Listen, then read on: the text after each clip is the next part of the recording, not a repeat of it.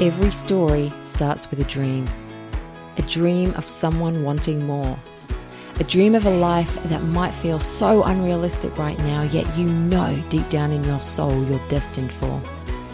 My name is Claire Markwick, accountant, business coach, affiliate marketer, mum, wife, and woman with a dream, a fierce dream rising up within me, a dream that fires my soul, and a dream I am committed to making a reality. Fierce Woman Rising is a podcast that celebrates those with a dream, those courageous enough to think outside their current reality and make what's in your heart come true. If I've learned one thing over the years, it's that the only surefire way of staying stuck in a stale, mediocre life is believing that's all you're capable of, believing your own bullshit excuses and not finding the strength to stretch beyond them. I held myself back. I played safe. I stayed where I was for far too long but not anymore. I want a life of passion, of fun, adventure, laughter, love. I want deep conversations, belly laughs, health, strength, balance. I want confidence, sexiness, fulfillment, and the money to do as we please without limitation. I want the life of my dreams, so I'm here creating it, and I want that for you too. So, welcome, my friend, to Fierce Woman Rising the show that awakens your mind and kickstarts your action to creating the life you love. Hello, hello, and welcome to another episode of the Fierce Woman Rising podcast. I am thrilled to be back in your ears. We had a little bit of a break last week, and quite frankly, that's just because life got busy. And uh, I'm making the choices to record these episodes when I have something amazing to share rather than forcing them out. And today I have something that I am really, really excited to share. I want to introduce you to the beautiful Leanne Jenkins. Leanne is a former teacher, now naturopath of over 25 years we were just talking about. It's scary how the time flies, isn't it? So scary.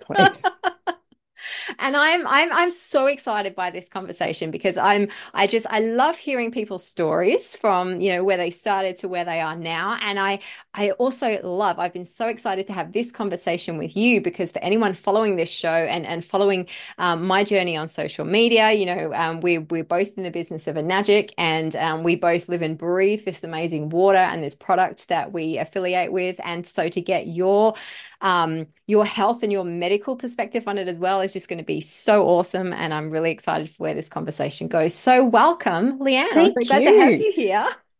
Yay us! Yay us! It was funny. I, I we had uh, one of our nephews stay, and uh, so he's 22, and he said, "Oh, so what's your day at home looking like today?" And I said, "Oh, doing an interview on a um, uh, a podcast this afternoon, and he was like, "Oh my god, really?"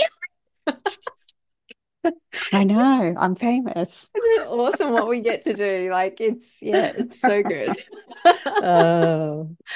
So why don't we start for those who sure. for those who don't know you? Um, let me uh, let me ask you to share a little bit about yourself. Um, share a bit about your background um, and and sort of how you got from teaching to where you are now. Well, it was interesting because I, I don't even really, I wasn't really meant to be a teacher. You know, um, during year 12, my mum and dad had always said, You're not going to uni. And so I didn't really have a lot of ambition post year 12. I wasn't sure what I was going to do. I'd originally wanted to be a chef, and I thank God I got over that. but um, I wasn't sure. And then I don't know, probably halfway through the year of year 12, mum said, You're allowed to go to uni. Because she always thought if I went to uni, I'd become a, a bra burning feminist. I'm not sure why, but that was mum's idea of what was going to happen. So I looked around and I thought, What do I want to do? And I always had a passion for health and I always had a passion for nutrition. Mm-hmm. So I thought I was applying for a course that I could go on and become a dietitian or a nutritionist or something like that. And this is how much effort I put into reading the course. And I ended up in a home ec teaching course. Love it. So that's Attention how I detail not not strong. I was not strong at that time at all. Yep, and then I grew up with two uh, teachers as parents. And I'd always saw in black and blue, I'm not going to be a teacher because I saw what they did. I, I saw their dedication, their devotion, you know, the hours of of work after school, the hours during holidays and that sort of thing. Um, so I looked at that and I thought, you know what, I just don't want that.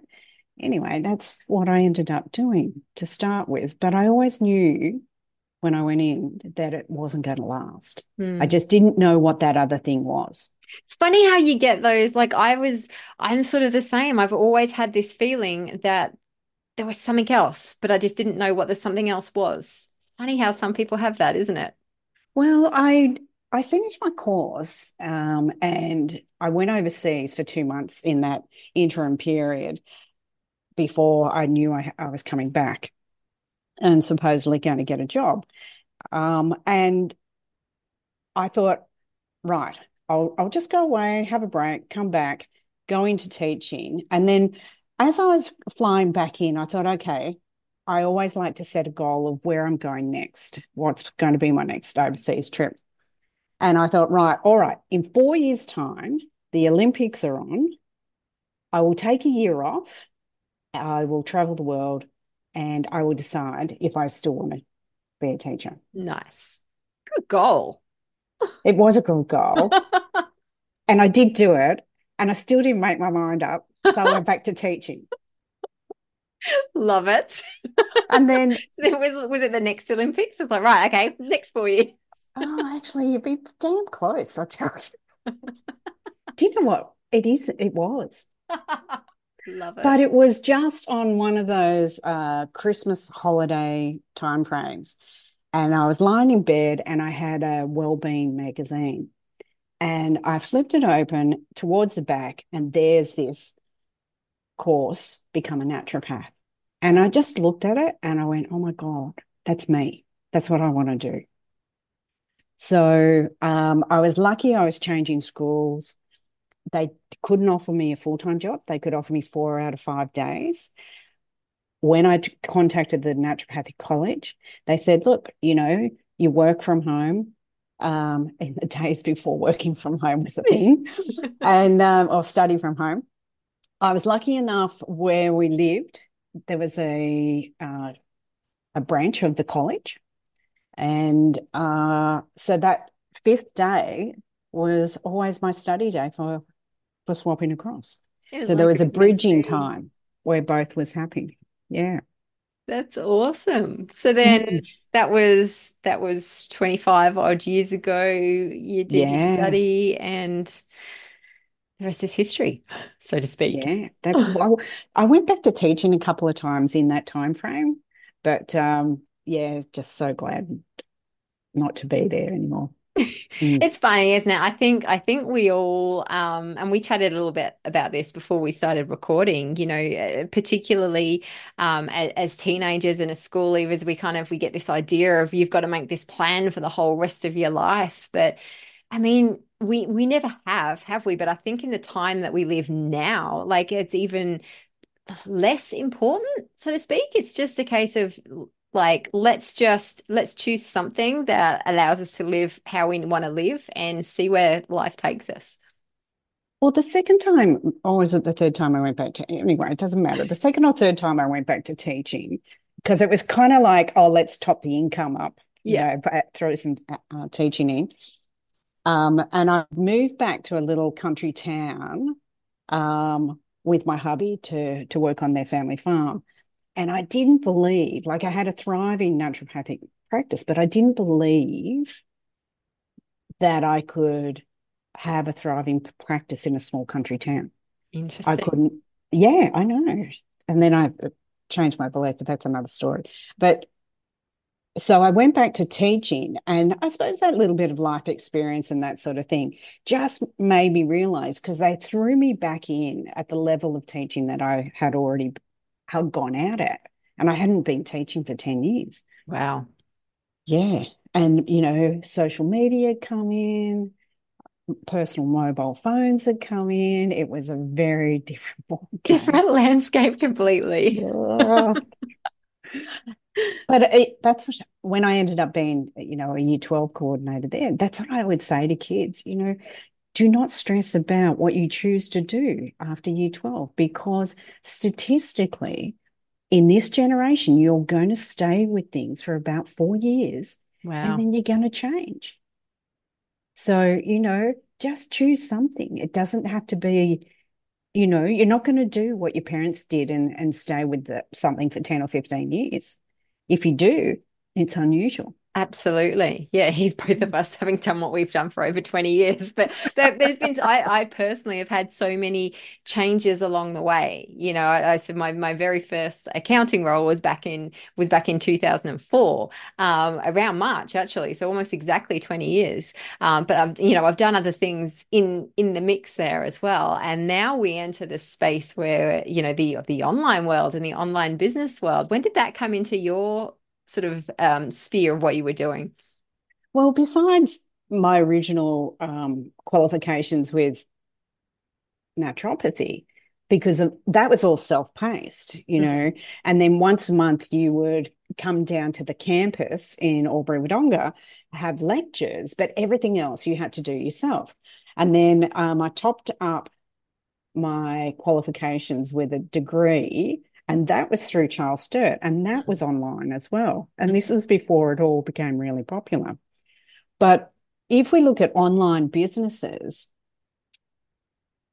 well, I suppose the marketing, the uh, multi level marketing world and affiliate marketing, like I think I started that when I was, I don't know, mid 20s. Mm-hmm. I've done about 15 different businesses wow. in terms of that. But a lot of that, when it started, was your typical party plan, face to face, you know, go around to someone's house, paint makeup on them, cleanse their face, etc. You know.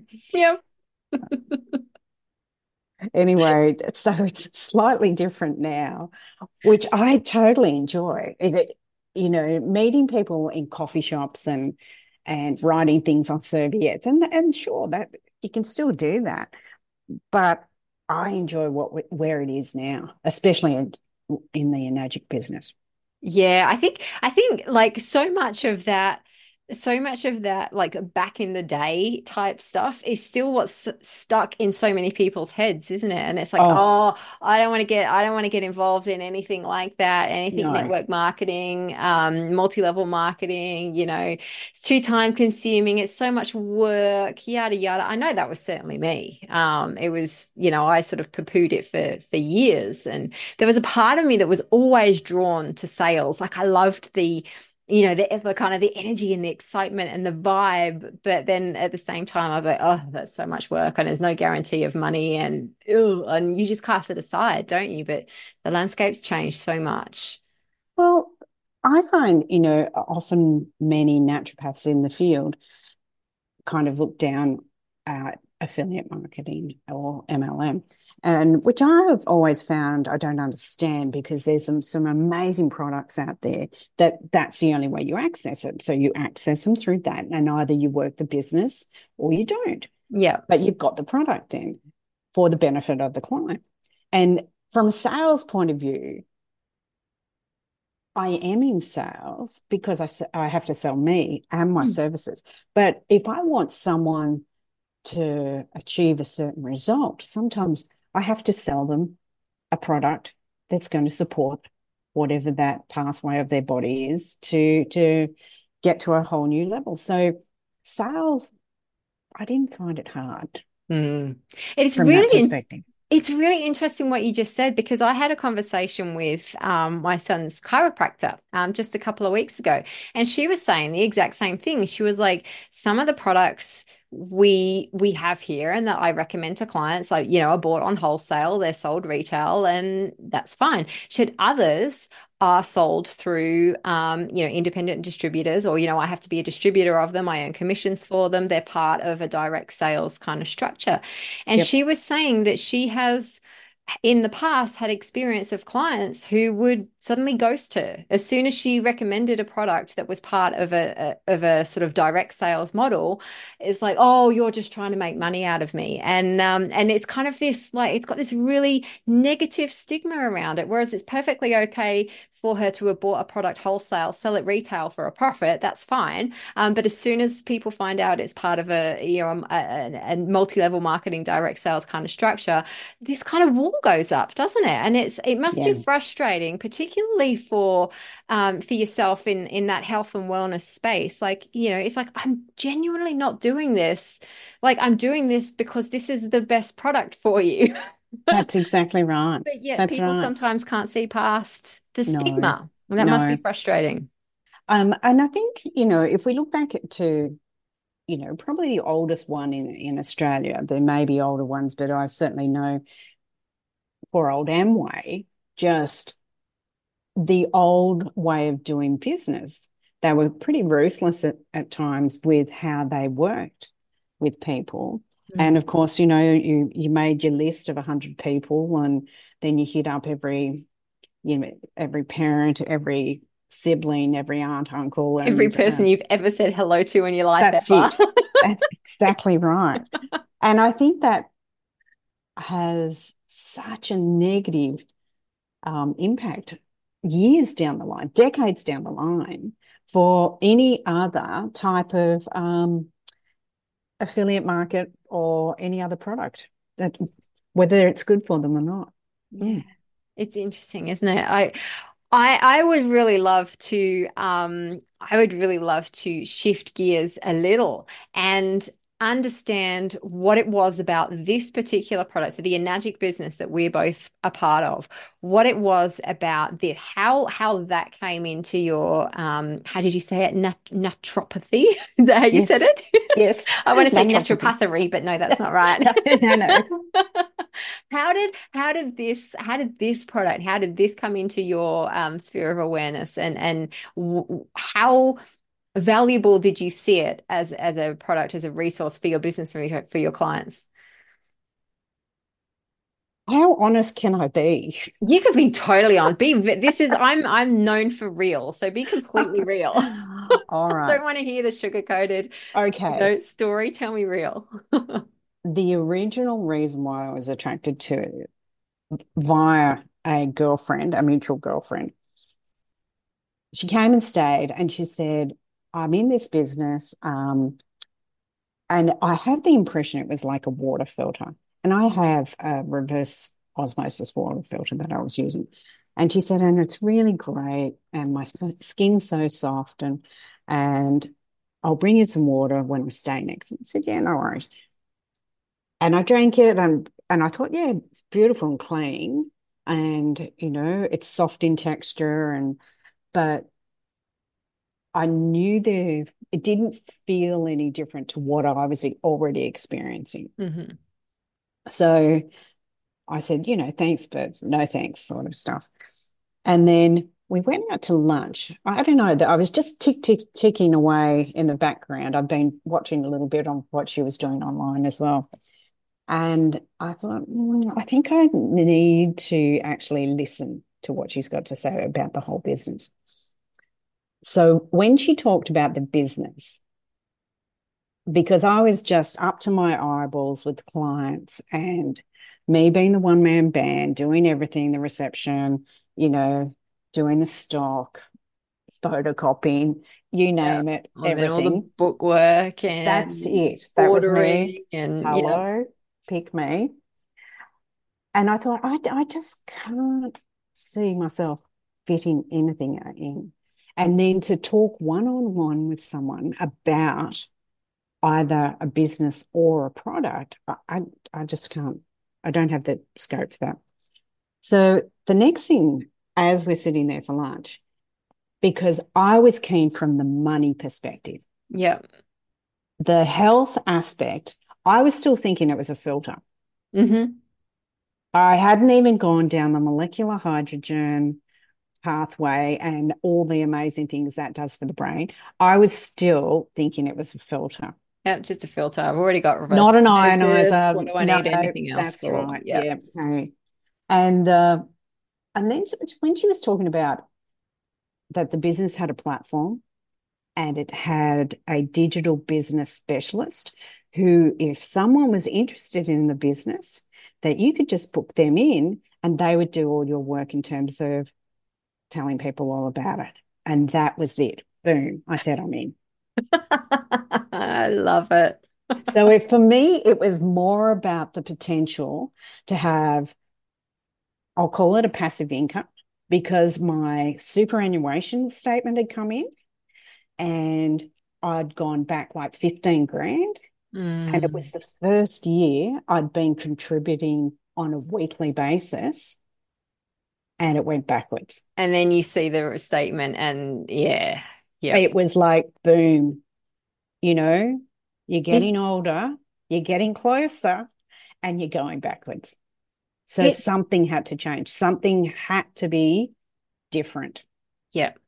It's scary, isn't it? Like I was literally in a um, in a client meeting this morning, and we were talking about um, superannuation, and I think the amount of people that don't think enough about you know sort of like we know that we know that or the the the the story that we're conditioned to believe is normal is that we work and we reach 65 whatever it might be we retire and then and then we enjoy life and yes. and and we you know we we retire on all our hard work but you know what we don't necessarily think about is well how much am i going to need like mm. to retire and live that life. And and have i got enough now? And I, I honestly believe like from 20 years in the accounting space most people don't have enough.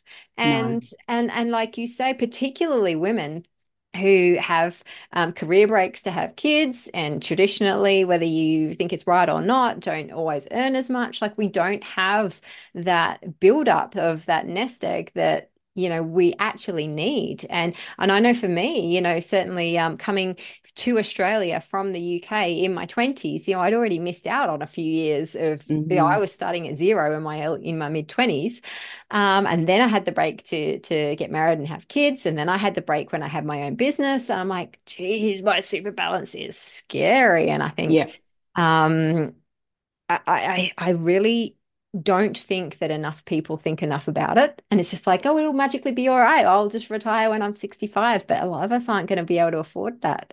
Oh, nope. yeah. Scary. I, I was lucky enough with my dad with his teaching and that sort of thing. And he and my mum both retired at 51. Nice.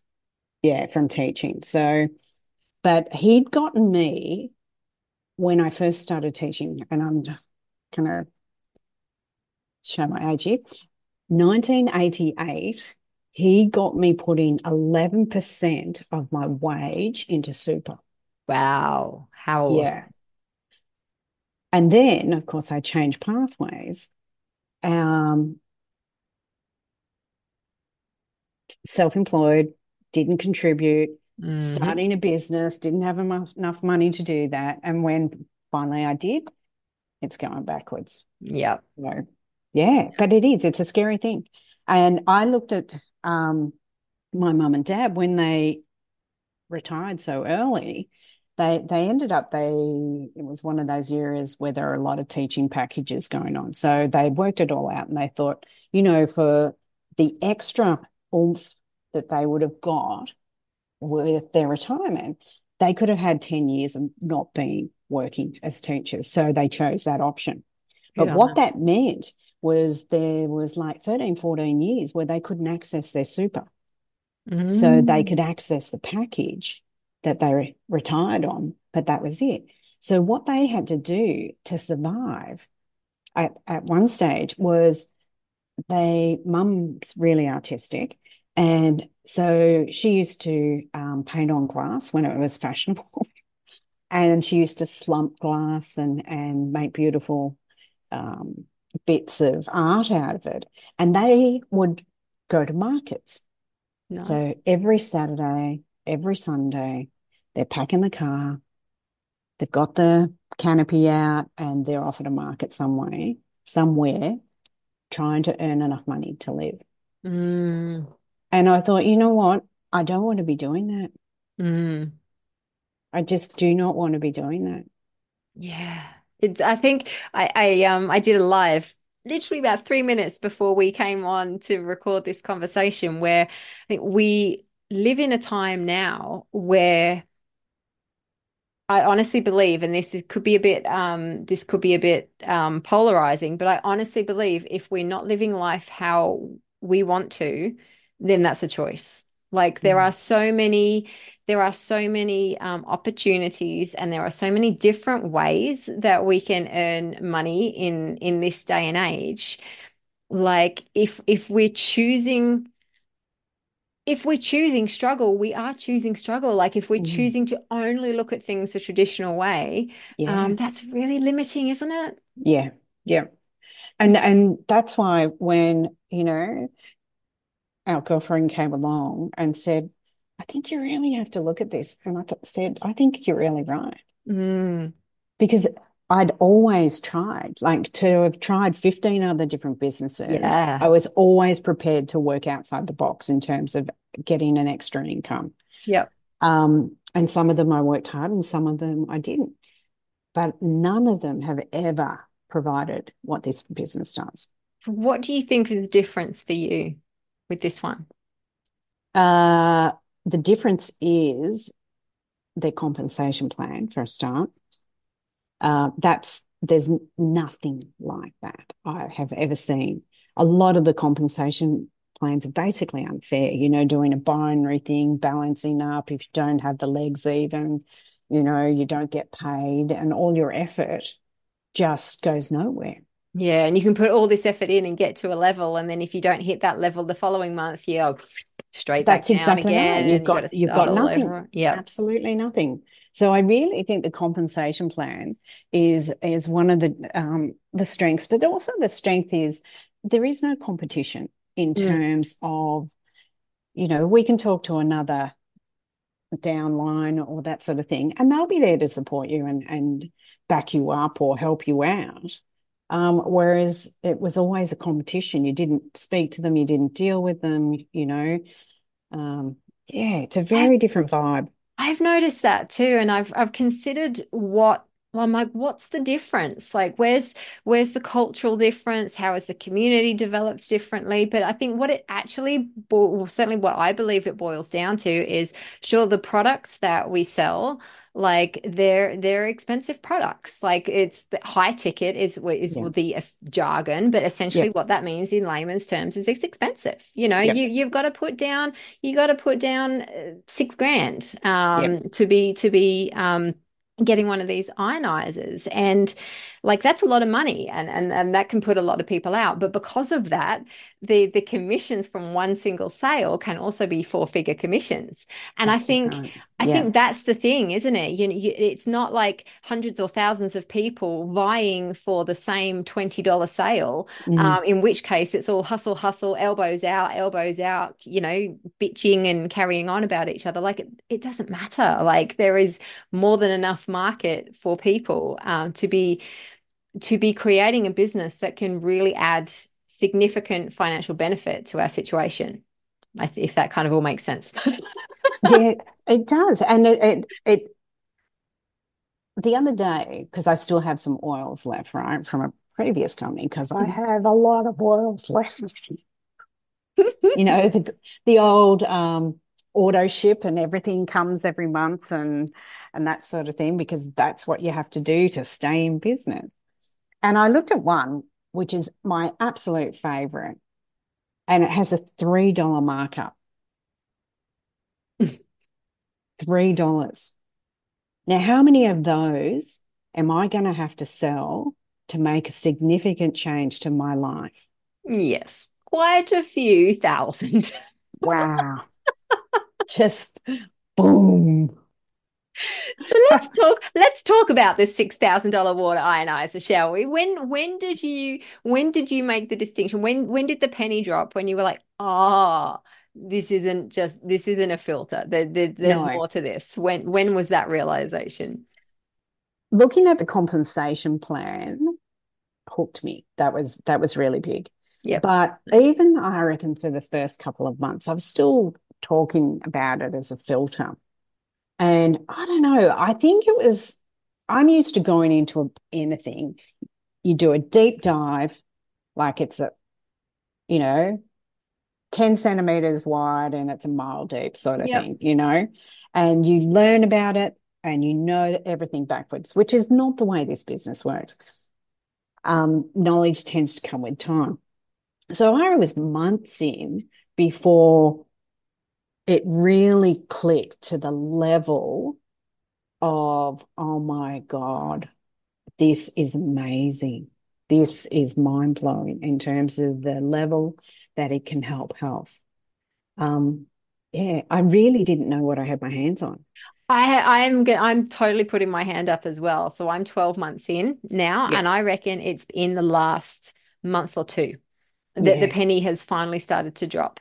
Um, I'm like, ah, and I feel like I can actually talk about it more. And and I know to my to my husband, to my dad, to probably to a lot of people around me, it's like, well, how could you have invested that much money in something that you didn't understand? And I think that's something that um that's something I can't explain logically, and you're probably the same. You know, you just kind of get this get this feeling, and and whatever. That's a whole other conversation. But I think once that penny started to actually drop for me, I'm like, oh my god, like this is this is incredible. Like we have we in our family, we are very very aware of food and the impact that food has on our body even food that's perceived as healthy you know mm-hmm. um, our our eldest son when he was younger you know he couldn't have watermelon he couldn't have strawberries he couldn't have apples um, you know there were so many healthy things that his body just couldn't tolerate.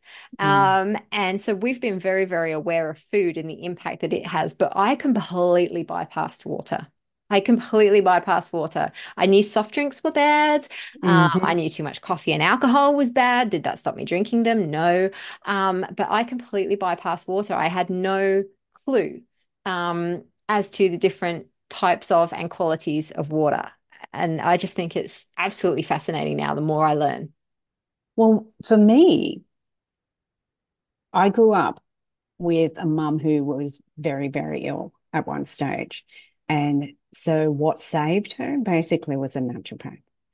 And so our entire family's food and water was changed.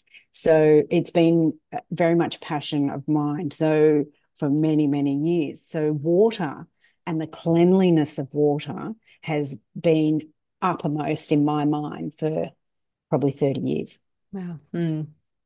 And so in that time frame, you know, I have done everything to not drink chlorinated water, not drink fluoridated water.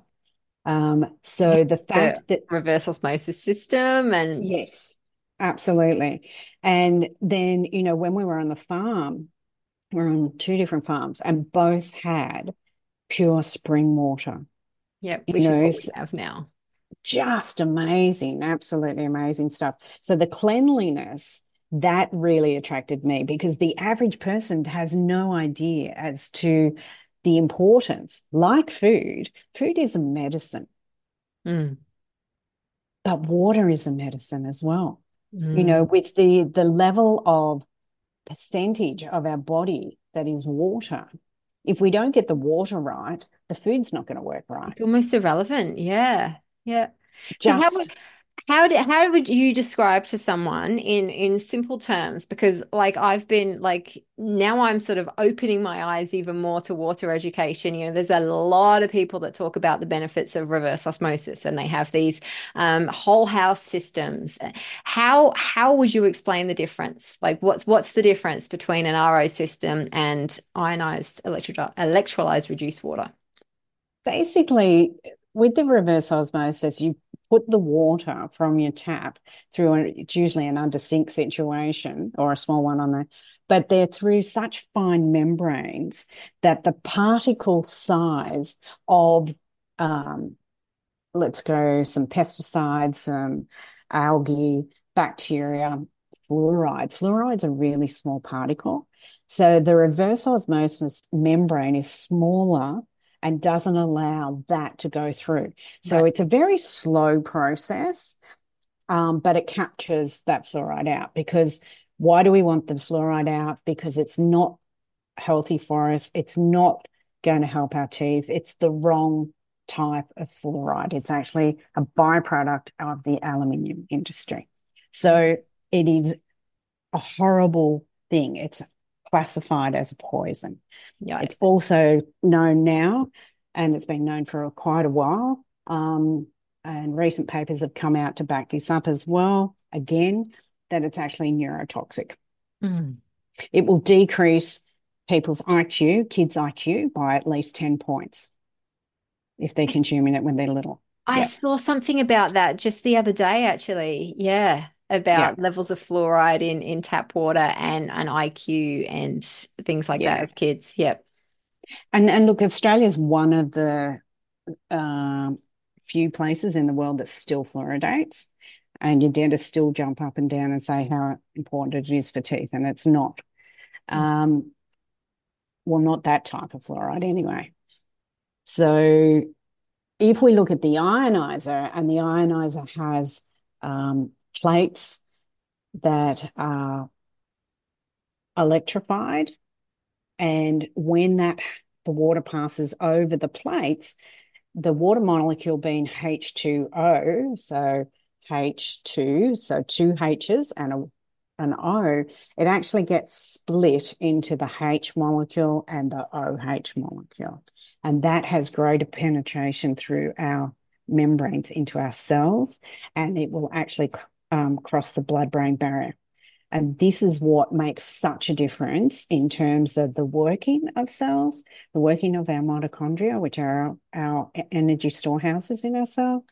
Um, and it it it takes um, it just takes health to a whole new level because we cannot get that level of saturation unless um, we're looking at maybe you know fourth phase fourth fourth phase water, which it really comes from fruit and that sort of thing. And not everyone wants to just live on fruit. Some people do. Good so old fruitarians. I can't. I, I personally don't think my gut could tolerate just eating fruit constantly. like some I've people seen, do it. Yeah. Wow.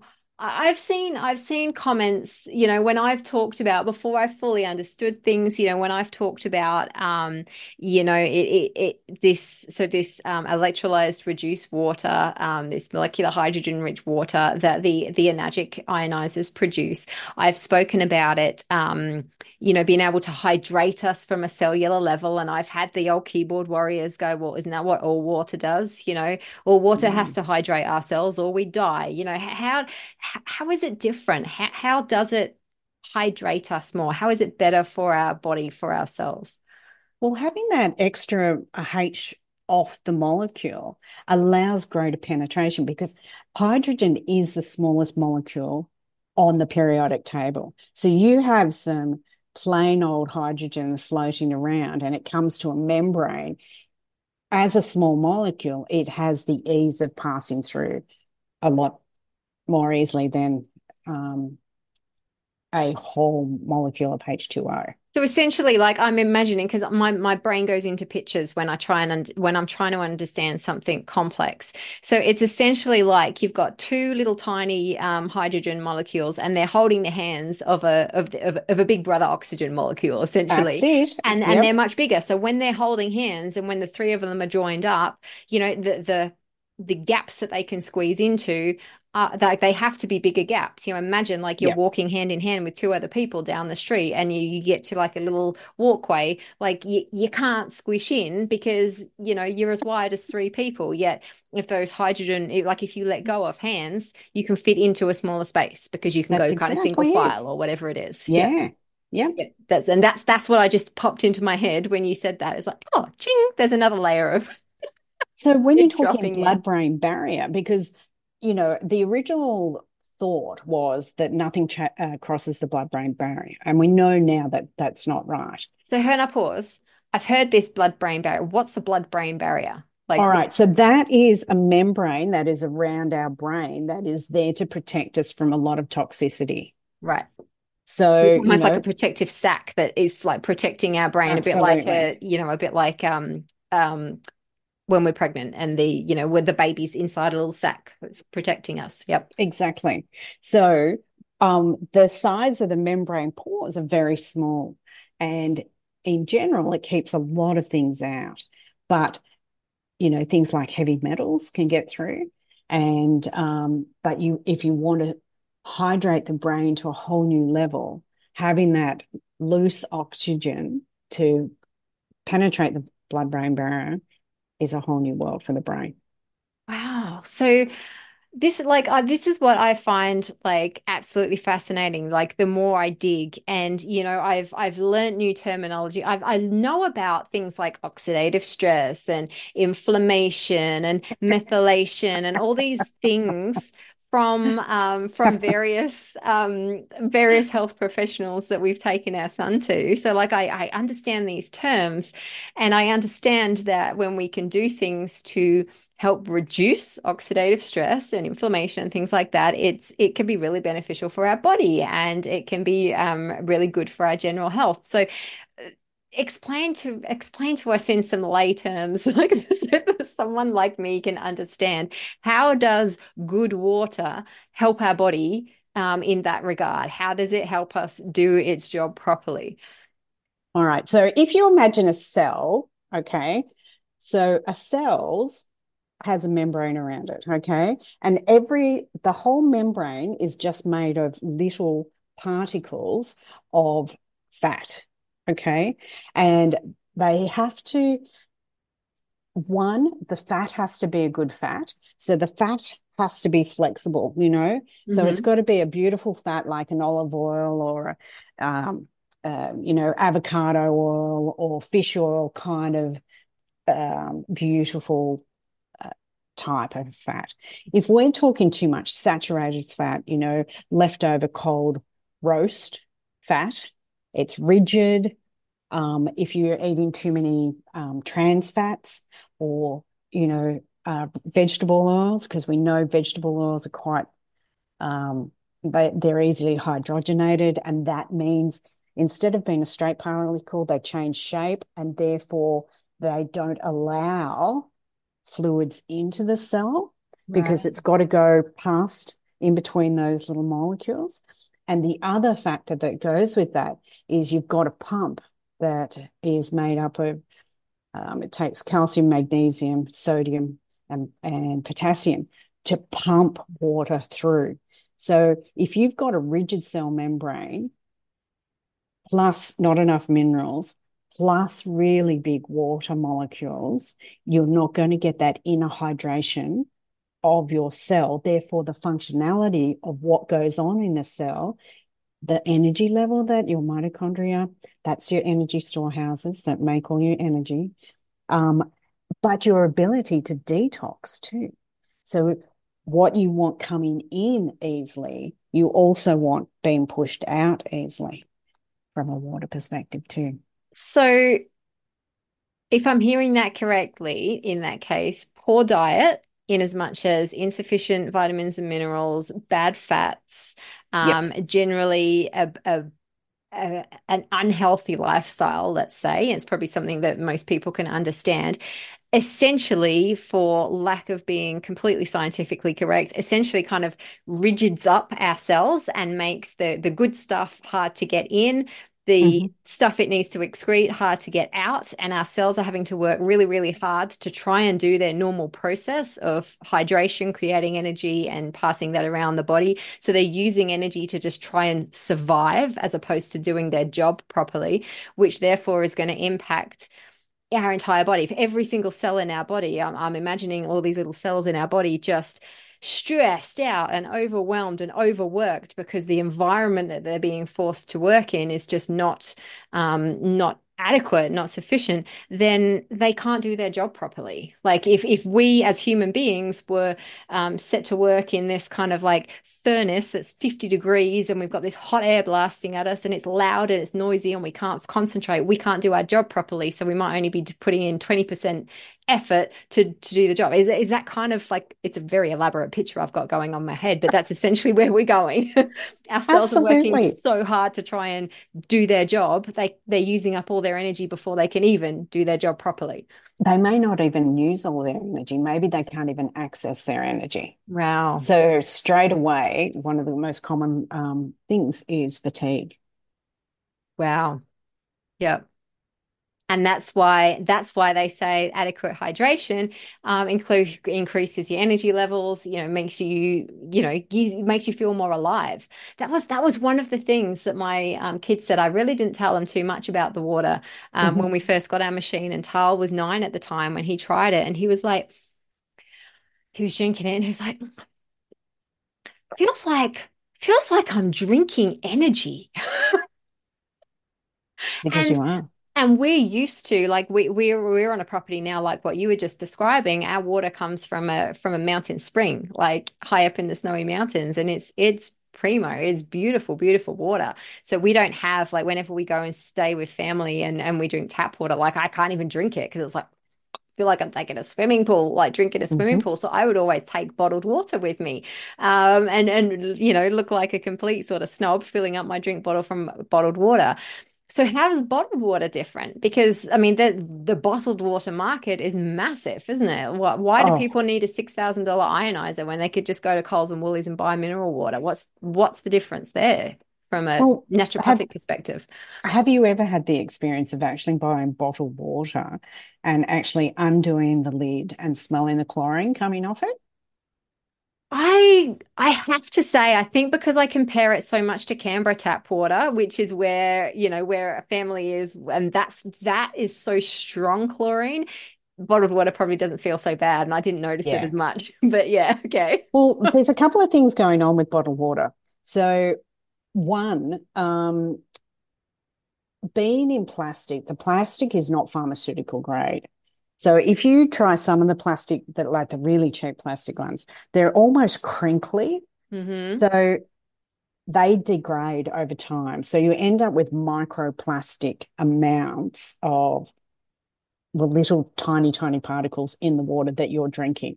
Mm-hmm. Now that then has a, a, chemical effect on the body called EDC. So they're called endocrine disrupting chemicals. So they disrupt everything that is hormonal in your body. Now, when we think hormones, we tend to think, you know, estrogen and testosterone, but you know, this is our our uh, water um, hormones through our kidneys. It's um, neurotransmitters. It's you know, there's so many chemicals going on in the body, and they actually disrupt it. And I remember that. that. being one thing that our functional health practitioner was really big on with with our son. He was like, throw away all his plastic water bottles. Like, do not let him drink from plastic water bottles, metal no. or glass. I'm like, well, exactly. I'm, not, I'm not having glass for an eight year old. Okay, metal it is. well, the thing is, you know, we went through that whole phase of, oh gosh, it, everything had to be BPA free, which, yes, that's great. But what they didn't say was BPA is only one of three. Right. Massive endocrine disrupting chemicals. So the other ones are BPF and BPS, and they're worse than BPA. Right. So, in terms of marketing, they've done a really great snow job on us. Everyone's very much BPA aware. But actually, but, that's the lesser of three evils. Correct. And probably the easiest one that they could combat. So they make that wow. Yeah. So, you know, from a health perspective, um, I try not to have anything stored in plastic. I try not, if I use um, Glad wrap, I try not to make sure it, it doesn't touch the food. Um, my water bottle is glass. Yes, I've smashed a few over the years, but I know it, nothing's leaching out into it. So there's that component of the bottled water. Then what you've got is the the quality of the filtering and the quality of the water that they're putting into the bottle. Now, some people or some companies have been caught out that all they're doing is they're putting a filter on the tap water and they're just taking that chlorine odor and taste out. So it's basically tap water. And for tap water to be tap water, yes, there has to be a legal requirement that it's a pH of seven. But there's often 23 other chemicals that are put into tap water to get tap water to be tap water. Wow. And one of those, what they will use at the water plants is something called alum. So you can throw it in your swimming pool and it's add, it works as a deflocculant. So if you've got stuff in the bottom of your and you can't get it out, you put the alum in, which is a form of aluminium, and it floats whatever's at the bottom to the top so you can scoop it off. So that's just one of the other things too. But it's it's it it just absolutely amazes me that it's kind of marketed and we're led to believe that it's it's so healthy and it's it, you know like I I would always say to my kids when they were younger you know they're like oh can we have can we have like um can we go buy a soft drink or whatever? I'm like, no, uh, but I'll buy you a fizzy, uh, you know, I'll buy you a bottle of soda water or a sparkling mineral water, thinking I was doing the right thing and arguably You're doing okay, a it's not better packed, thing. yeah, it's not packed full of sugar and flavorings and all that kind of stuff, but yet it's still packed full of shit essentially. It's it's not as clean as we're led to believe. No, no. It's This is why for me, you know, I was so passionate about having clean water. mm, And for me, that wasn't a hard thing to take on board an ionizer. Once I got my head around it, was an ionizer, not just a filter. The fact it was a filter, I'm thinking winning, you know. But to know and develop the the knowledge to a whole new level of what an ionizer does is just mind blowing. so without kind of delving into obviously too much about um uh, specific clients and things like that and I'm conscious of time but this is such a fascinating conversation as well. What are some of the what are some of the health benefits you see? What are some of the conditions that you see ionized water molecular hydrogen rich water um, able to help with One of the things I always do when someone comes in to see me is I get them to do a urine sample and then we I dipstick it. And I do that every time they come in. So, you know, it's nice to see the progress of the health of the urine over the, that time frame. And one of the first things that I always look at is I look at what's called the specific gravity. And that is, do you drink enough water to dilute the solids in your urine? Mhm. Because you no, do not want really, really concentrated urine. So for many people, um, they're not that good at that. But when you drink the ionized water, because the molecules are getting into the, every cell up to a whole new level, that is a really specific change I see. Right. So Yeah, actually, like, it's not like you have to drink like five liters to be hydrated, kind of thing. You might only be one or two liters has the same impact as bigger, you know, the holding hands, the water, the the water, absolutely, the full water molecule of three people holding hands. You need to drink less of it for the same hydration benefit, essentially. absolutely. Yeah. And that's that's one thing that a lot of people say, isn't it? They're like, oh, I can't drink that much water. It just bloats me so much, or it makes me feel sick to drink that much water. That's number two that I usually see is people don't have that, oh my God, I'm so bloated, I've drunk water situation because it passes through the, the membrane of the stomach so quickly and into the bloodstream. So that is another benefit.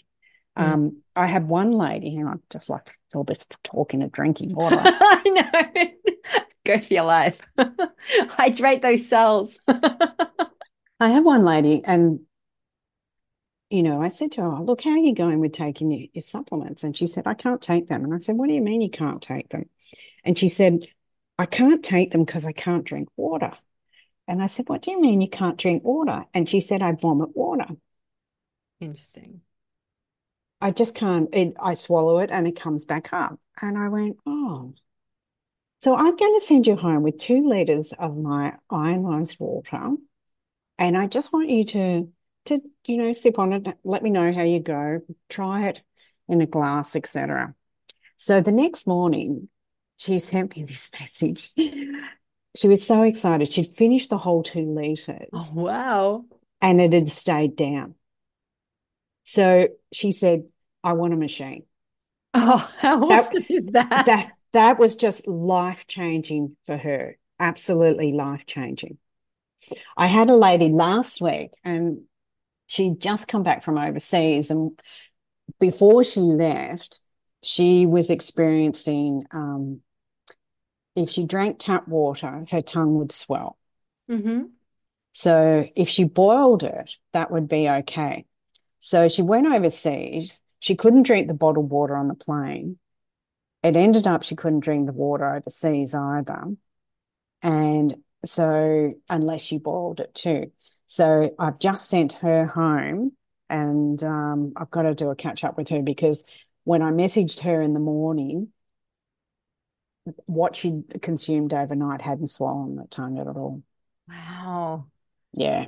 It's it's it's and they're two kind of weird weird ones, but yeah, there's more generalized ones that happen over and over again. One mm. thing, one final thing. I'd like I said, I could literally keep talking to you. Like this is absolutely fascinating to me, and I reckon there's there's more conversations that we could have here. I, I really think so. But one thing that I've noticed personally, and we have to be, we do have to be very careful, don't we? You know, in in in what we say, we're not we're not making any medical claims um, that this machine can just magically um, create this water that can just fix everything. Um, but what I've noticed personally, so I have celiac disease um, which means I have a gluten free diet. And it means if, if gluten comes into my body, obviously you're well aware, if gluten comes into my body, then everything gets inflamed. I get tremendous pain. I get nausea. I get sickness. I get cold, hot and cold sweats. I get dizziness. There's so many symptoms, um, so many symptoms that like my body just goes into shock essentially. Um, but one thing I've noticed since drinking this water is that whilst I still can't tolerate gluten. If I have an accidental gluten hit, then the reaction isn't as bad. And my the uh, particularly the abdominal pain, um, which was the really debilitating symptom for me, um, isn't as bad.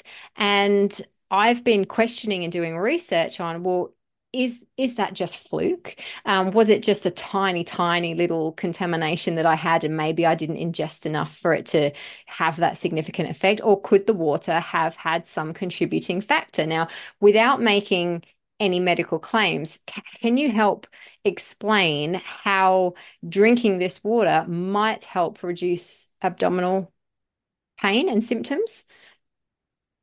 I'm also gluten free um, technically n- not celiac, but have a massive reaction, massive gut pain, can't walk, mm. can't poo, bend can't over eat, double. That's me, like literally, like cannot no, cannot get and cry oh, until the pain passes. Absolutely, yep, absolutely. I'm the same, Claire, and I've found I'm more tolerant as well. So my thinking is because there's less oxidation going on. So there's got to be an oxidation reaction happening when that inflammation occurs because of that molecule of gluten going down. So whether it acts almost like a dampener onto the fire of inflammation, I'm not too sure. Mm. There is actually, um, I was reading a study. Now, let me just hang on. Uh, because there's heaps of good studies. Like, there's about 1,400 studies at least that they've done. Um, okay. So, H2 supports your natural antioxidant system by signaling the Nrf2 pathways. So that's associated with, yeah. Yep. Yeah. So you do not, and when you get too much of that pathway being stimulated, it's a it's a one way path to some sort of disease. So I think the dampening of all of that down is possibly makes us less reactive. So it's essentially like um, it's essentially like, and I forget how um, Kai's functional health practitioner put it. Um, it's sort of like it's it's like I forget how he puts it. You know, it's like our our DNA, our DNA loads the gun, but the environment pulls the trigger, sort of thing. So, Yep, if absolutely. we if we can, like, whilst we can't, well, whilst I can't do anything about celiac disease, it's a genetic condition, like it's in my DNA. I can't do Mhm. anything about it. I'm never going to be able to eat gluten.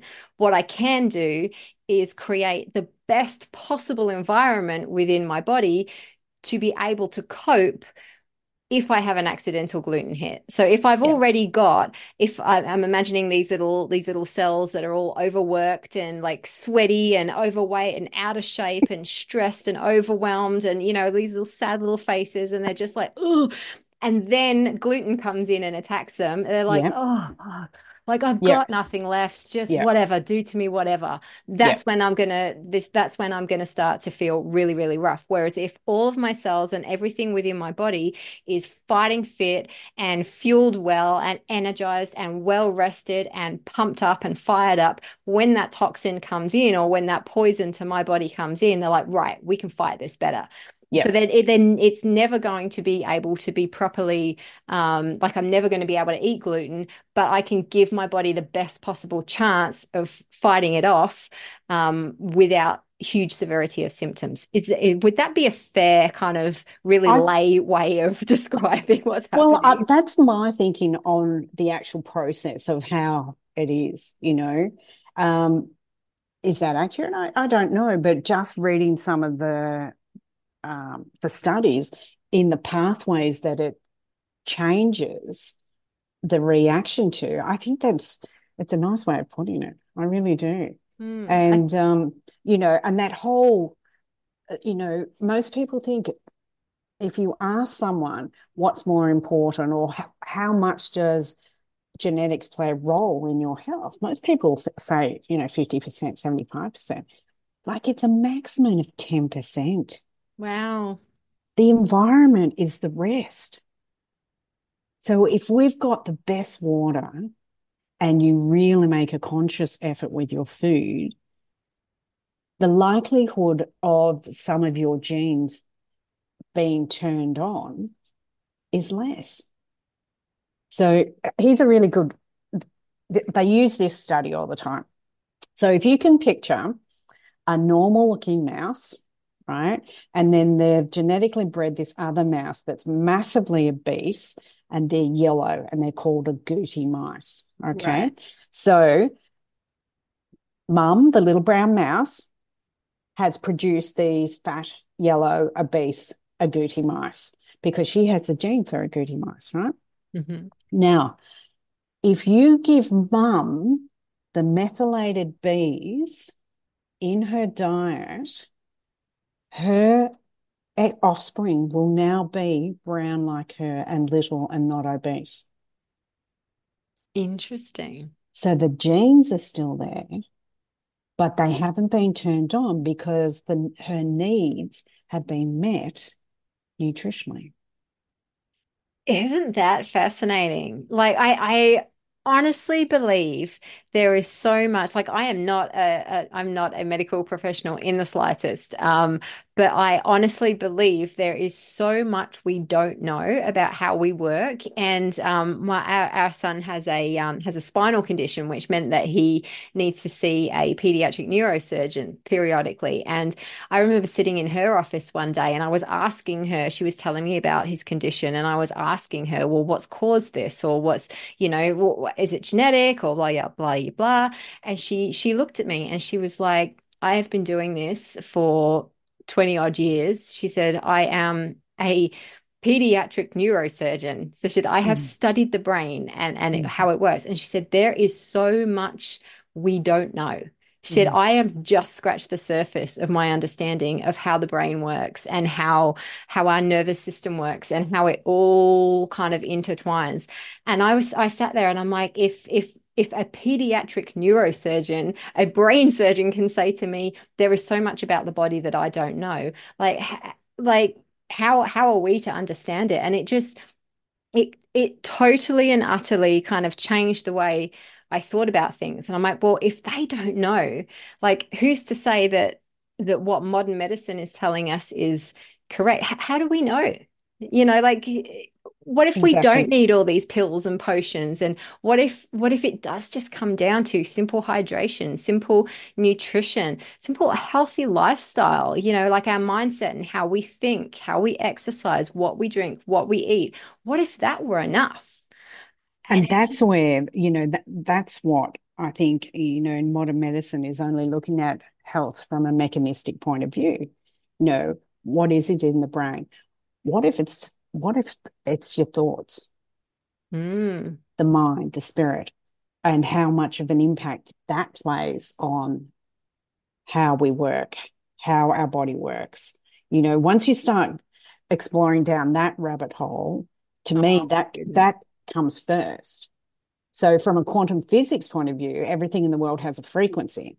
So your liver frequency might be different to your kidney frequency, which is different to magnesium, which is different to Epstein-Barr virus, etc.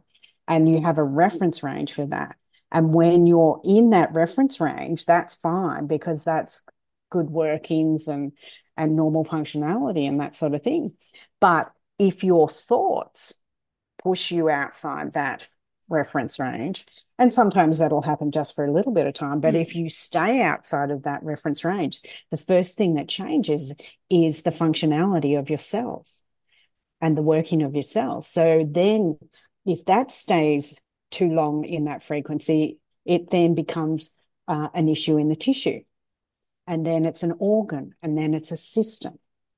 So, you know, we can look at the physicality of things of what goes on, but it, unless you look at them, you know, the emotionality and the the what's going on from that side and the resonance and and the frequency of what's happening around you and, and what you're taking on in board.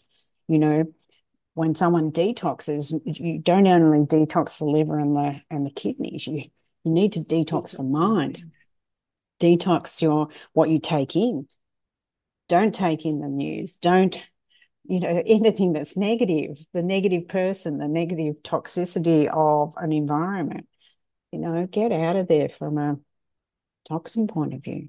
Oh my gosh, it is like uh, I I That's swear, a whole new rabbit hole. I swear to God, that's a whole other conversation, and it's uh, it's it's absolutely absolutely fascinating. I have enjoyed mm. every second of this conversation and could keep going for at least another hour, but you know we'll save that for part two. Where can people find you online if they want to if they want to follow you, if they want to learn more about what you do? Um, where where do you practice physically, and where can people find you online? Physically, I'm in Albury, practice wise. I do do um, online consults for anyone who's out of that. And I do do a, a Saturday once a month for anyone who wants to travel in. Um, I'm online at on Facebook at, as my naturopath online. And you can reach out there or um, you'll find my phone number and everything in details. So Amazing. You know, reach out if you need to. Yeah. I will post all of that in the show notes of this episode as well. And um, I'm sure there's going to be people listening in um, that would love to connect. And if anyone has any questions, then by all means, fire them through to me. And uh, and I reckon we have a part two and part three and part four and whatever else it might be. I think this could be a, this could become a regular thing. Leanne, so much. Thank you so much. I've, I've really enjoyed this conversation. I've loved hearing your journey and then, yeah, getting into getting into the water and the, the health side of things has been absolutely fascinating. So thank you so, so much. Oh, thank you, Claire, for having me. It's been a joy.